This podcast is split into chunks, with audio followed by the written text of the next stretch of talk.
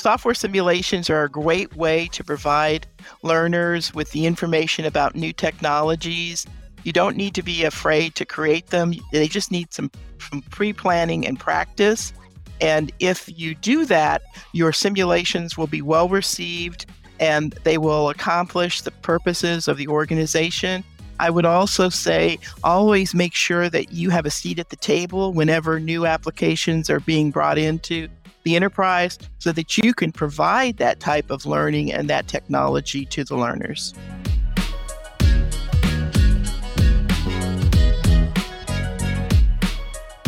Good morning, good evening, good afternoon, wherever you are and wherever you're watching from. My name is Matt Pierce. I'm the host of the Visual Lounge, where we talk about using images and video in the workplace. Now, one of the things we're going to explore today is using video, but in a way that maybe you haven't thought about, or maybe you haven't, you thought maybe it's too complicated, maybe it doesn't seem to work in your mind, but how can you use video with simulation? So we've got a fantastic guest who's going to walk us and talk to us about how we might do that, what that might look like, and why we might want to do that. So let's go ahead and introduce our guest. Debbie Richards, president of Creative Interactive Ideas, supports talent development clients with technology challenges. She updates her job knowledge by researching new technologies and software products, participating in educational opportunities, such as speaking at learning conferences, and participating in professional organizations. Debbie was named one of the most influential people in corporate e learning.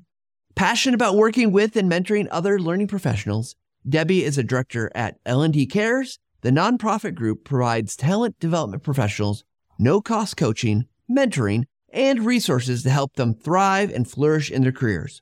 Debbie is the past president of the ATD Houston chapter and a past national advisor for chapters. She was the ATD Technology Conference Advisory Council chairperson for 2019. Debbie is the author of Seeing the Possibilities with Augmented Reality, an ATD TD at Work publication. She was also awarded the title of Guildmaster by the Learning Guild in 2020, and it is my privilege to welcome Debbie to the Visual Lounge. Debbie, it is a pleasure to have you here. I'm so grateful that you could make the time. I'm so happy to be here talking with you today, Matt. Well, Debbie, uh, I, I'm. We'll get to know you as we go. I, I've got to know you over the last several years working with you on ATD at the ATD uh, Technology uh, Committee, Advisory Committee, and other places. So I'm excited for our audience to get to know you as well. But first, let's let's go into our our first question. So Debbie, I'm curious. You you've done a lot in the industry. Obviously, very successful as a guild master and uh, working with various organizations. I'm curious. How did you get started using video in your career? Well, um, I used it at a, a very early time um, back in the early 1990s, we were using video to develop training um, for people, and we actually de- developed um, CD-ROM based training. I don't know if, if any of your folks remember doing that, but but we did that. Um, many of the videos were scenario based videos where we explained how to do things in a in an environment such as a manufacturing environment. So I've used it before we used it um, on the internet and other activities. Uh, yeah, I, I, I remember some of the CD stuff, and you probably had to figure out how do you make chapters, how do you get it onto the disc. You're burning disc after disc after disc. Those are uh, days not forgotten, but uh, very different world we live in today. yeah, and we actually developed at one time. We were doing a project for Camta- for um, uh, Compaq computers, and when we did this project, we did what we called a tribrid CD. So you were able to watch the videos on your television set using a DVD player. You were able to watch the training on your computer using the CD ROM drive. And then you could also listen to the audio component in your car stereo. It was designed specifically for salespeople who were selling Compaq servers and peripherals. I had no idea uh, that that was even possible to have all three on one. But that's that's pretty cool. Well, Debbie, our next question is we're going to be talking later about simulations uh, and using video simulations. But I'm I'm curious for you as you look at your use of video throughout your career. What would you define? How would you define success for for video in general? Uh, well, I think success in video is is pre planning. Um, it's making sure that you're ready before you do the video whether it's a video interview or a software simulation, just don't sit down and start doing the video. Um, my number one tip to anybody who is, is going to be doing a video is do a little bit of pre planning, set the stage, um, have a storyboard because that will make or break your video. Yeah. I, I, I love that advice. It's it's so easy because it's fun to jump in, right? It's fun to get started, but it definitely is not the usually for me it is not the best thing to do. Uh, I actually, when we were traveling for a conference this last week, I decided I was going to make a video on the road because I needed to fill in a gap for something, and uh, I did not plan it very well, and it it didn't end up working out. No one will see that video. Uh, then then later that week, I started writing an outline. so definitely a great piece of advice. Next question for you. What's a tip that you could give us uh, for using images or video in learning and development? Either we've talked a lot about video already, but you could throw in images in there for you. Um, what's a tip you would like people to know about using these things for helping people to learn? Well, first of all, you know, a lot of us who develop training, we work on a lot of high end computers. I don't know about you, but I have a, you know, a really high end laptop. I've got multiple screens, um, very large screens so that I can work in, in different environments. And the one thing that I would say is always remember who your audience is and how they're going to view the the output, the video. Are they going to be viewing that um, in a on a smaller screen, a larger screen? Um, how, how are they going to be using that? Because many times you develop and you look at it from your standpoint, and then when the the end user or the learner looks at it, they may not be able to see everything, or it might not be the the, the correct resolution for them. So, so a question I have about that, Debbie, is because you work with a lot of different agencies and groups of people that you're you're not, you know, you're not an employee. Like I, when I do stuff for TechSmith, I know the TechSmith employees. Of course, I've got our end customers as well. But I'm curious, how do you go about doing that in an effective manner, making sure that you are designing that? Are, are you just asking lots of questions to the org you're working with, or do you have another kind of approach to it? Yeah, uh, I always ask the org that I'm working with, first of all, what's the standard browser that you use? What's the, the default resolution that most of your users use, but never assume that everything is right. So I typically, when I'm getting ready to start on a project, I will shoot a very small video and send it out and have several different people look at it and make sure that they can see it. I may ask them to do a screen capture so I can see what it looks like on their screen or jump on a quick meeting with them and look at it. But just make sure that that um, what you're doing is going to work for your audience. Yeah, I, I, I love that, right? Just gather the information, do the work, and then think about them because they can't see it, it's no doesn't do any good well, and and some environments, you know, you when you're just doing something for the general public, you know, you just work and just use industry standards if you can.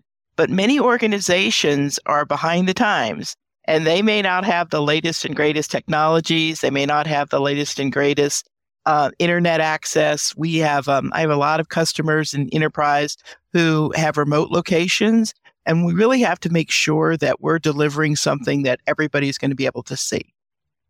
Yeah, you you you, for, you get spoiled sometimes, right? When you're at home, you have you know high speed internet, multiple monitors, big you know high resolution, fast machines, and yeah, not not everybody's uh, lucky to have all those things. So, well, Debbie, I want to move into the conversation, kind of the bulk of our conversation here. Um, and you, you approached me with this topic as as I was inviting you to come on, like, hey, De- let's talk about this. And I, I was I'm fascinated by it because it's probably an area that I know less about. Uh, oftentimes I have guests on, we're talking images and video, and I feel I've got I can hold my own. But I want to talk about simulations. And before we go too deep, let's de- when you say the word and talk about simulations, what does that mean? Let's define that for the audience a little bit. Um, so I do a lot of of work with enterprise organizations specifically with software simulations.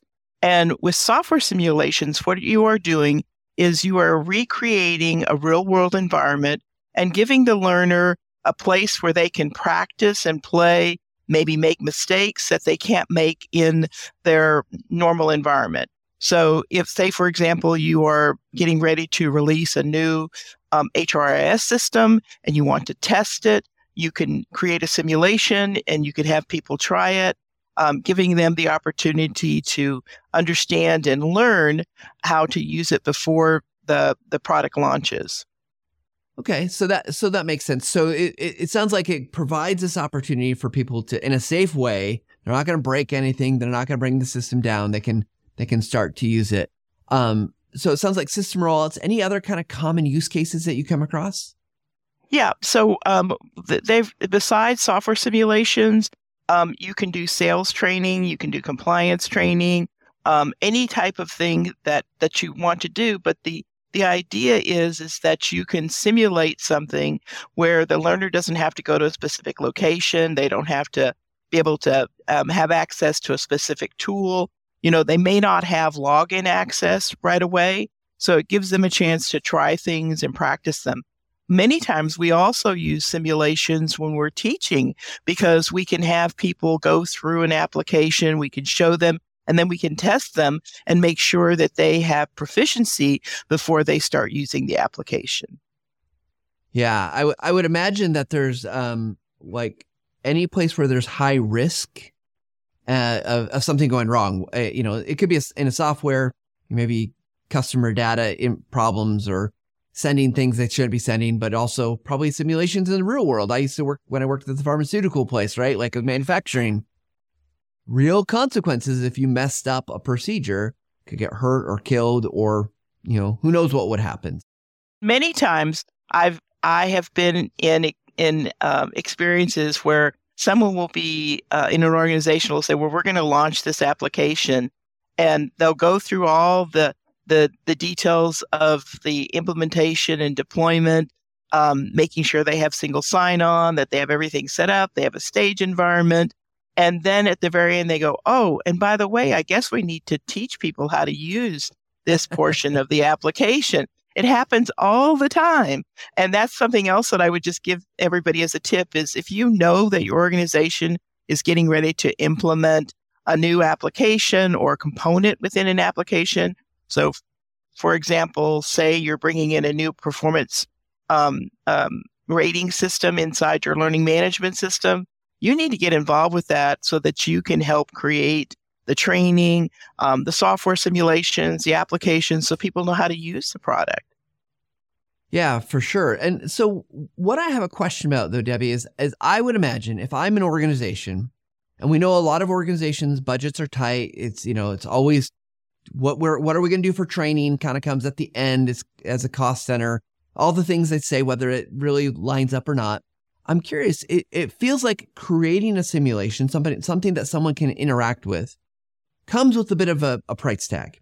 Like if you were just to say hey matt we're going to make a simulation i would think oh gosh how much is this going to run me? Um, compared to maybe like just creating some pdf document or something like that. So how uh, how do you balance that and maybe I'm wrong. Am I wrong about this that it's expensive or is it like there's something there that our audience should know about? I don't think it's expensive. I mean, I I uh, create simulations and I create how-to videos all the time, and I know you do too. Um, many times we do that in support. Uh, for example, if uh, someone needs to know how to get to a certain portion of an application, I may create a quick Snagit video for them and explain to them how to go through and, and get to those components. Then once I've created the video, I just go in and add some prompts or some information. I mean, that's an example of a quick and simple simulation. There are some more complex ones that you can build, but I believe that there are certain things that you need to do to make sure that you are giving the learner the right type of of explainer video or simulation. Um, and I do have some pointers around that. Yeah, yeah, I definitely want to get to those pointers because I love that, right? Because I hear the word simulation, and to be in my own biases, I thought like, oh gosh, there's going to be lots of interactivity and lots of things, and you're going to 3D model everything, right? Like, and so I love hearing this that it could be it could be very simple, and and thank you for the Snagit plug. We always appreciate that. Um, so, so let's start kind of ground level. If someone's starting to think about this? I, I love this idea that you need to kind of think about what it is, and you know, there's probably the spectrum: easy, quick, not hard to put together, and then there's on the other end, there's the probably the ones that people spend millions of dollars on that we're we're not going to probably get to. Um, so if I was coming to you, Debbie, and I said, Hey, I've got the system we want to roll out, thinking about some simulations, where would we even start to think about how to go about creating these? Well, of course, we do the basics. So we look at what are the learning objectives we need to accomplish. You know, are there certain things that they need to understand what to do? And one of the mistakes that I'll see people do when they try to create a simulation or process of how to use an application is they'll try to do multiple processes in one video. Um, so my first tip is is to go in and make sure that you do an outline and say, for example, you're explaining how to use an application where you're going to um, be putting information into an HR system. So maybe one of the things is um, creating the user, updating the user profile, um, going in and creating different components like learning roles or other things, uh, employee address. All those could be separate little videos, micro videos. So you could combine them all together. If a learner wants to go back and watch one video, they can, but don't try to do multiple processes at one time. So I start off by doing a storyboard um, and doing that outline. These are the processes that I need to accomplish. I make sure I know what the learning objectives are for each one of those processes and what the learner needs to accomplish. Yeah, that's fantastic. So, um, from from a storyboard perspective, because we people ask me all the time about storyboarding, right? And uh, they feel like, oh, it's so much work. What what does your storyboard look like, Debbie? Are you like sketching things out, or is it something less than that? I am not. So for a software simulation, basically what I'm doing is I'm going through the application myself step by step and then just writing down the task. So, for example, let's say you want to teach somebody how to do a um, spell check in Word. So you would open up the document, you would have some text typed in you'd go up um, you'd find the application the tools to to check the spelling you hit it you know so there might be five or six steps that are in there. So i just i write down those steps that are that are crucial making sure i i also look back at my learning objectives to to make sure that i'm covering all the important points in that. So just the simple steps that we need to do. Now, then I go back and I test that to make sure that that those steps are correct. Um, I may go in and add some extra things in my storyboard, like if there's some note that I want to add to it um, to give somebody some extra information or something, I may jot those down as well. But it doesn't have to be a real complex uh, graphical design or anything. What's real important with software simulations is that you get the steps right and you get them in the right order. Yeah, ab- absolutely. I think sometimes we overthink our storyboards for sure. So, so Debbie, okay, so we've got this, we've got, you know, we've identified kind of what, what it is we're going to cover. We've got our objectives. We've got our storyboard. What, what, what's the next step in your process and what advice would you give us on that? Yeah. So this is one of the things that I see over and over again. And, and one of the most important things is to set the stage. So make sure that when you are doing a simulation that you are in number one an environment where it doesn't have real data or that you have data that um, that that um, is not going to impact somebody or some someplace. Uh, I usually use a sandbox if I can, um, but it want you want to make sure it's realistic as as possible. Then you also want to make sure that you are logged in as the user that is going to use a simulation. So, for example, in that HRIS um, simulation, I wouldn't log in as an administrator, or um, if I'm doing a, a, a learner view or a user view, I would want to have a login for a user view. If I'm teaching something to a manager, then I would want to have a manager view because because what's really important is that the learner is going to see all those icons and all those things on the screen and if it's not something that they have access to they're going to be confused and they're going to have questions so make sure that you're not using real life data make sure you're logging in as the person um, that you're you know view that you're trying to try train their profile view um, and then make sure that um, that that you understand the tasks and you've tested those out in that view. So uh, I'll see that too. If somebody will test out something in the admin view, then they'll log out and log in as the learner. They'll go to start the simulation, and the steps are different. So make sure that you have all of those things set up for the person being trained. Yeah, I, I love that. So okay, so we've we've done this. Now it sounds like you are doing some amount of screen recording as you're once you get to build, right? You're, you're doing screen recording. I guess what else goes into making you, you kind of done all the prep? Are you screen record? Are you doing screenshots? What what other kind of assets are you gathering together? Uh, and I love the data tip, by the way, because that's one that I think is easily overlooked. It's like, oh, no big deal. I'll just use real data. Well, in this environment, personal identifying information is a big no no. There's lots of things you don't want to share. So that makes a lot of sense. But uh, give us your insights, De- Debbie. Where do we go in terms of actually the now that we want to record or build or make this simulation? So I, um, before you do the live simulation in the Final Cut, you're going to rehearse a couple of times mm. um, to make sure that you've got the storyboard right, that you've got the steps right, that you can actually move the mouse um, in a clear and concise manner. That's one thing that I've seen that people um, they'll they'll go to um, uh, to do the simulation, and a lot of times I include the mouse movement in my simulations because I want the learner to see where I'm clicking and how, what I'm doing. And I know in Camtasia and other programs you can put that in later, but but if you're doing it, you need to be very concise in your movements and what you're doing. So rehearse it a few times and then reset the stage because it has to go back to the way it was before you did whatever it is that you're doing in your rehearsal. So if you added a user and you've got all this information that's in there, you need to wipe all that out and reset it so that when you do the actual simulation that's going to be recorded, that you've got, you don't have all that information in there. So you go through that. Um, and then I also uh, record and then go look at everything to make sure that it looks right, make sure everything's visible, um, check my screen resolution, um, and then um, just making sure that that that it's going to to be a smooth and uh, refined simulation. Now, this may seem like a lot of steps, but once you start doing this and you work it into a habit, it really isn't. Um, I have a little checklist. You know, we all have checklists for things that we do. I have a checklist for recording simulations, and those are some of the things on my checklist.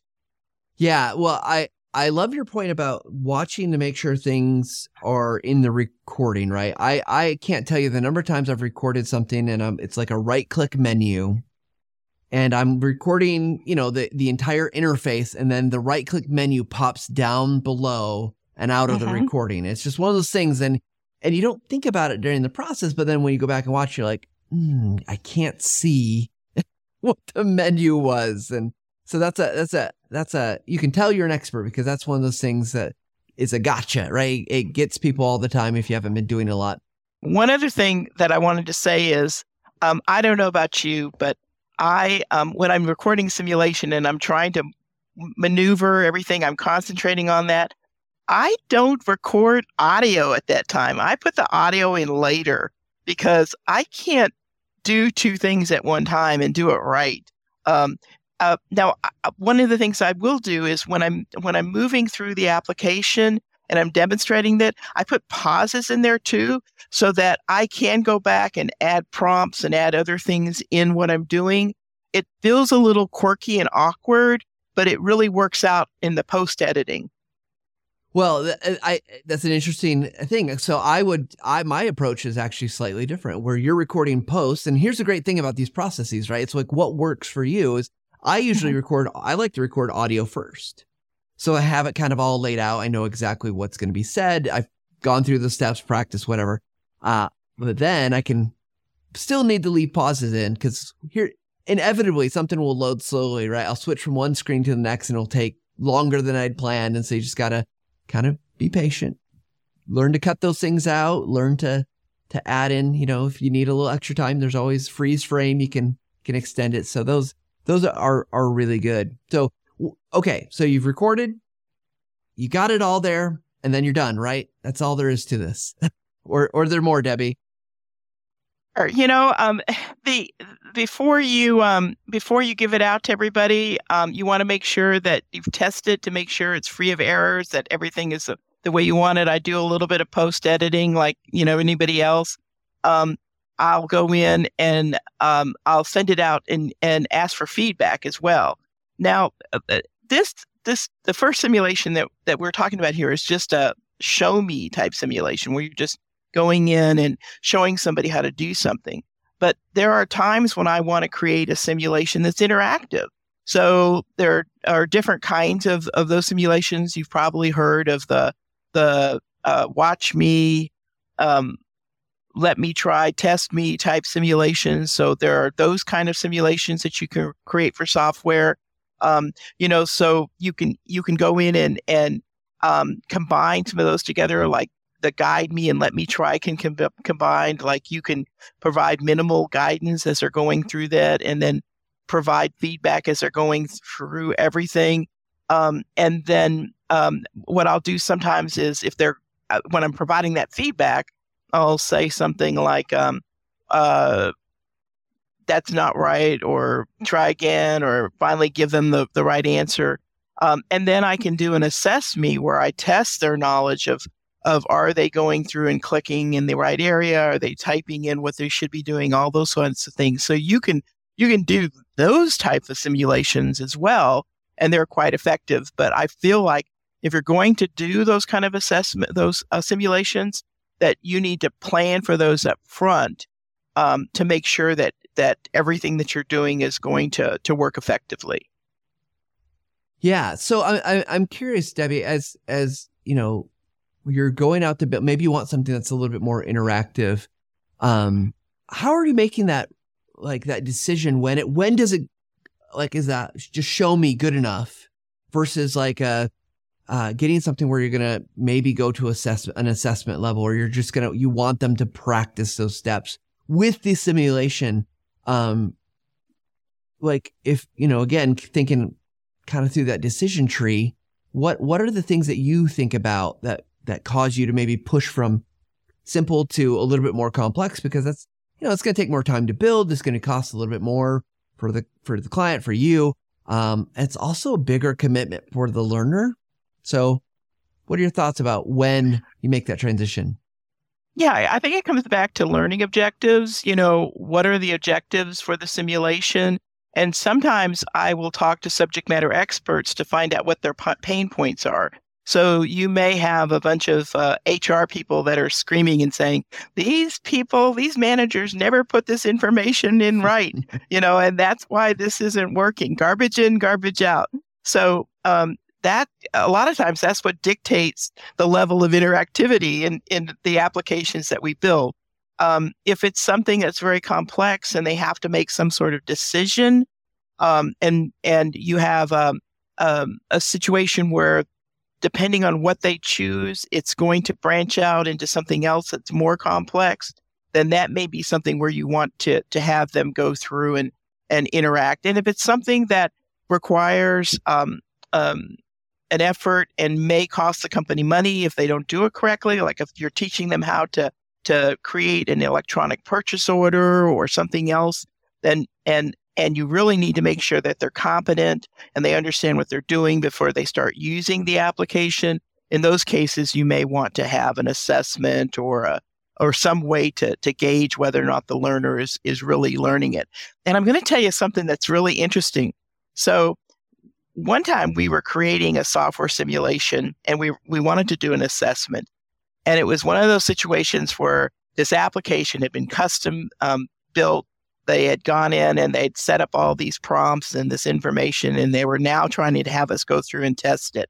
So we're going through and we're explaining how that that you had to do this input on this on this system. So we were going in and adding some pieces.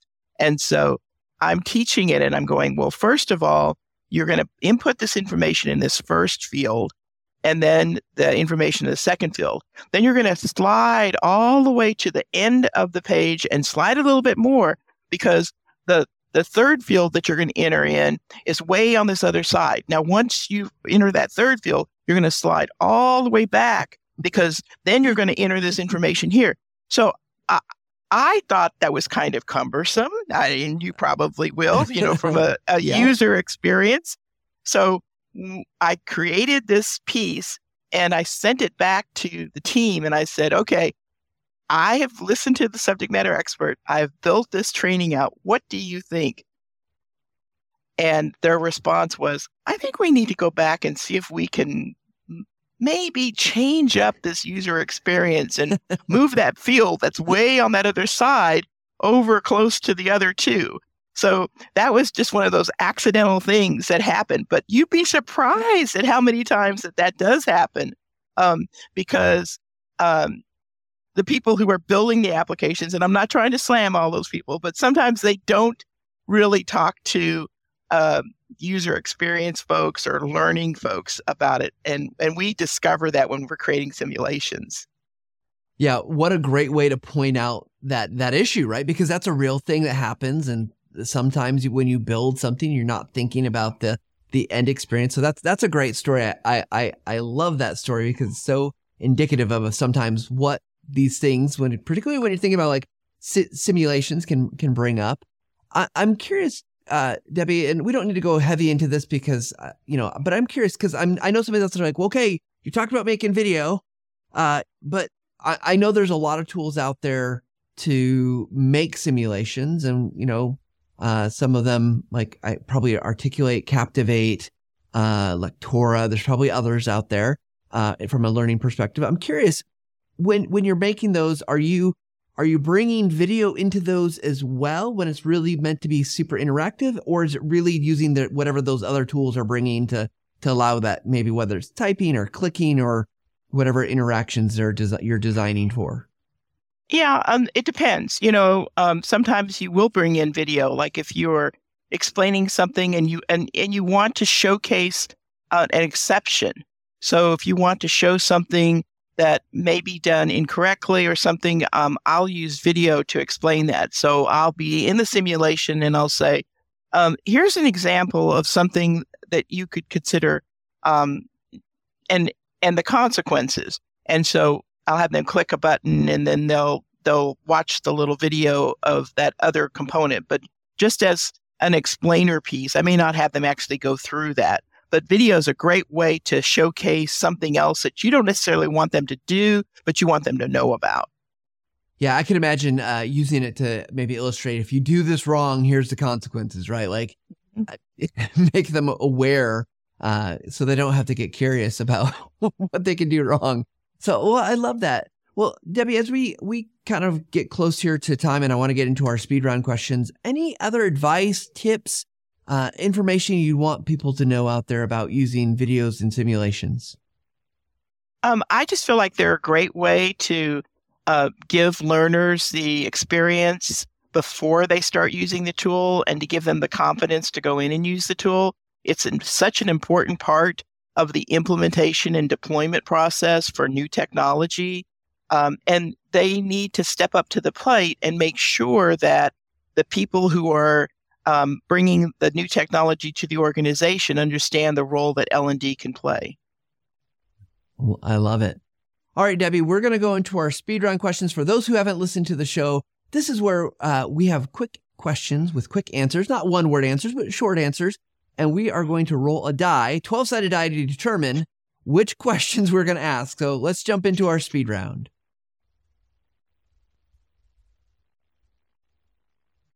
Okay, so I'm gonna bring up our our dice cam here. That's a little a little wonky, so just adjusting here. So we're gonna roll and get our a three. So question number three. So Debbie, what is one thing that you are most proud of in your career?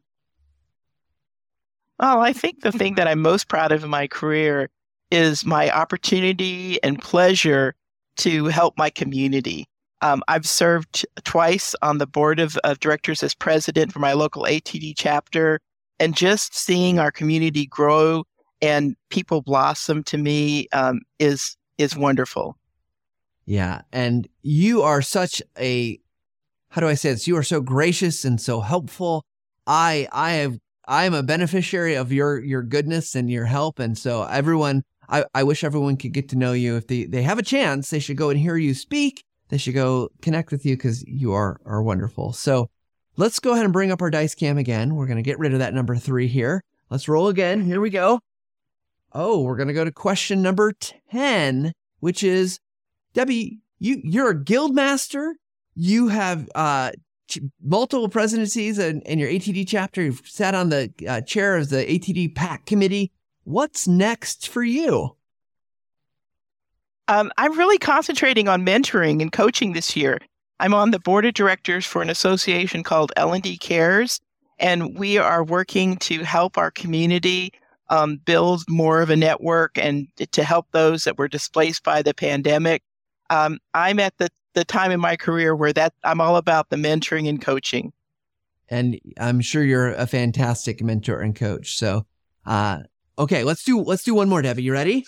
Here we go. Okay. Next die roll is a six. So number six. Ooh, this is a tough one. If you could be a hero in any story, who would you choose and why? Oh, that's a tough. That's a tough person. That's a tough one. Um, well, I'll just tell you. As a little girl, I started collecting books on the Arthurian legend. So I absolutely love King Arthur and the Knights of the Round Table. And I think if I could be anybody, I would want to be one of the Knights of the Round Table. Um, I think I would like to be Lancelot. Yeah, I love that.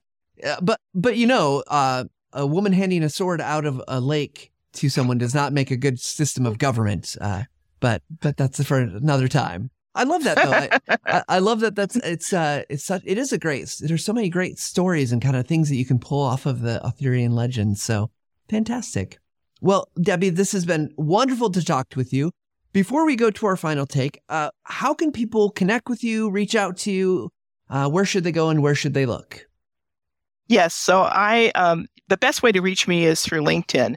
Um, you can find me out there, Debbie Richards. Um, my handle is creative, C R E 8 I V E I I. You can find me on Twitter there uh, occasionally.